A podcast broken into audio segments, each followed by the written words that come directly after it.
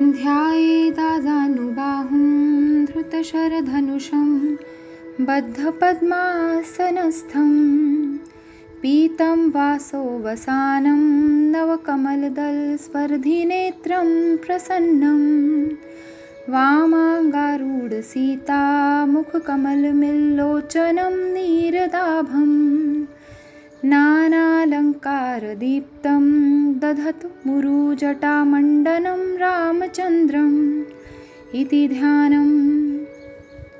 तर या श्लोकाचा अर्थ असा आहे की गुडघ्यापर्यंत लांब हात असलेला हातात धनुष्य बाण घेतलेला बद्ध पद्मासन घालून बसलेला पीतांबर परिधान केलेला नुकत्याच विकसित झालेल्या ताज्या कमळाच्या पाकळ्यांशी स्पर्धा करणारे नेत्र असलेला जो प्रसन्न असून ज्याची दृष्टी डाव्या मांडीवर बसलेल्या सीतेच्या मुखकमलाकडे लागली आहे.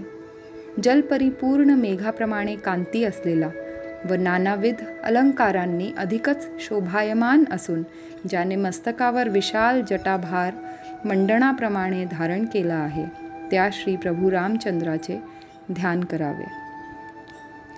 तर आज तिसरा एपिसोड आहे सिम्पली स्पिरिच्युअलचा मी आहे श्रद्धा. आणि पुढे मी माझ्या पुढ पुढील एपिसोड्समध्ये श्रीरामरक्षा स्तोत्रातील सर्व श्लोकांचे असेच अर्थ सांगणार आहे. तर ट्यून इन रहा माझ्या या पॉडकास्टला ज्याचं नाव आहे सिम्पली स्पिरिच्युअल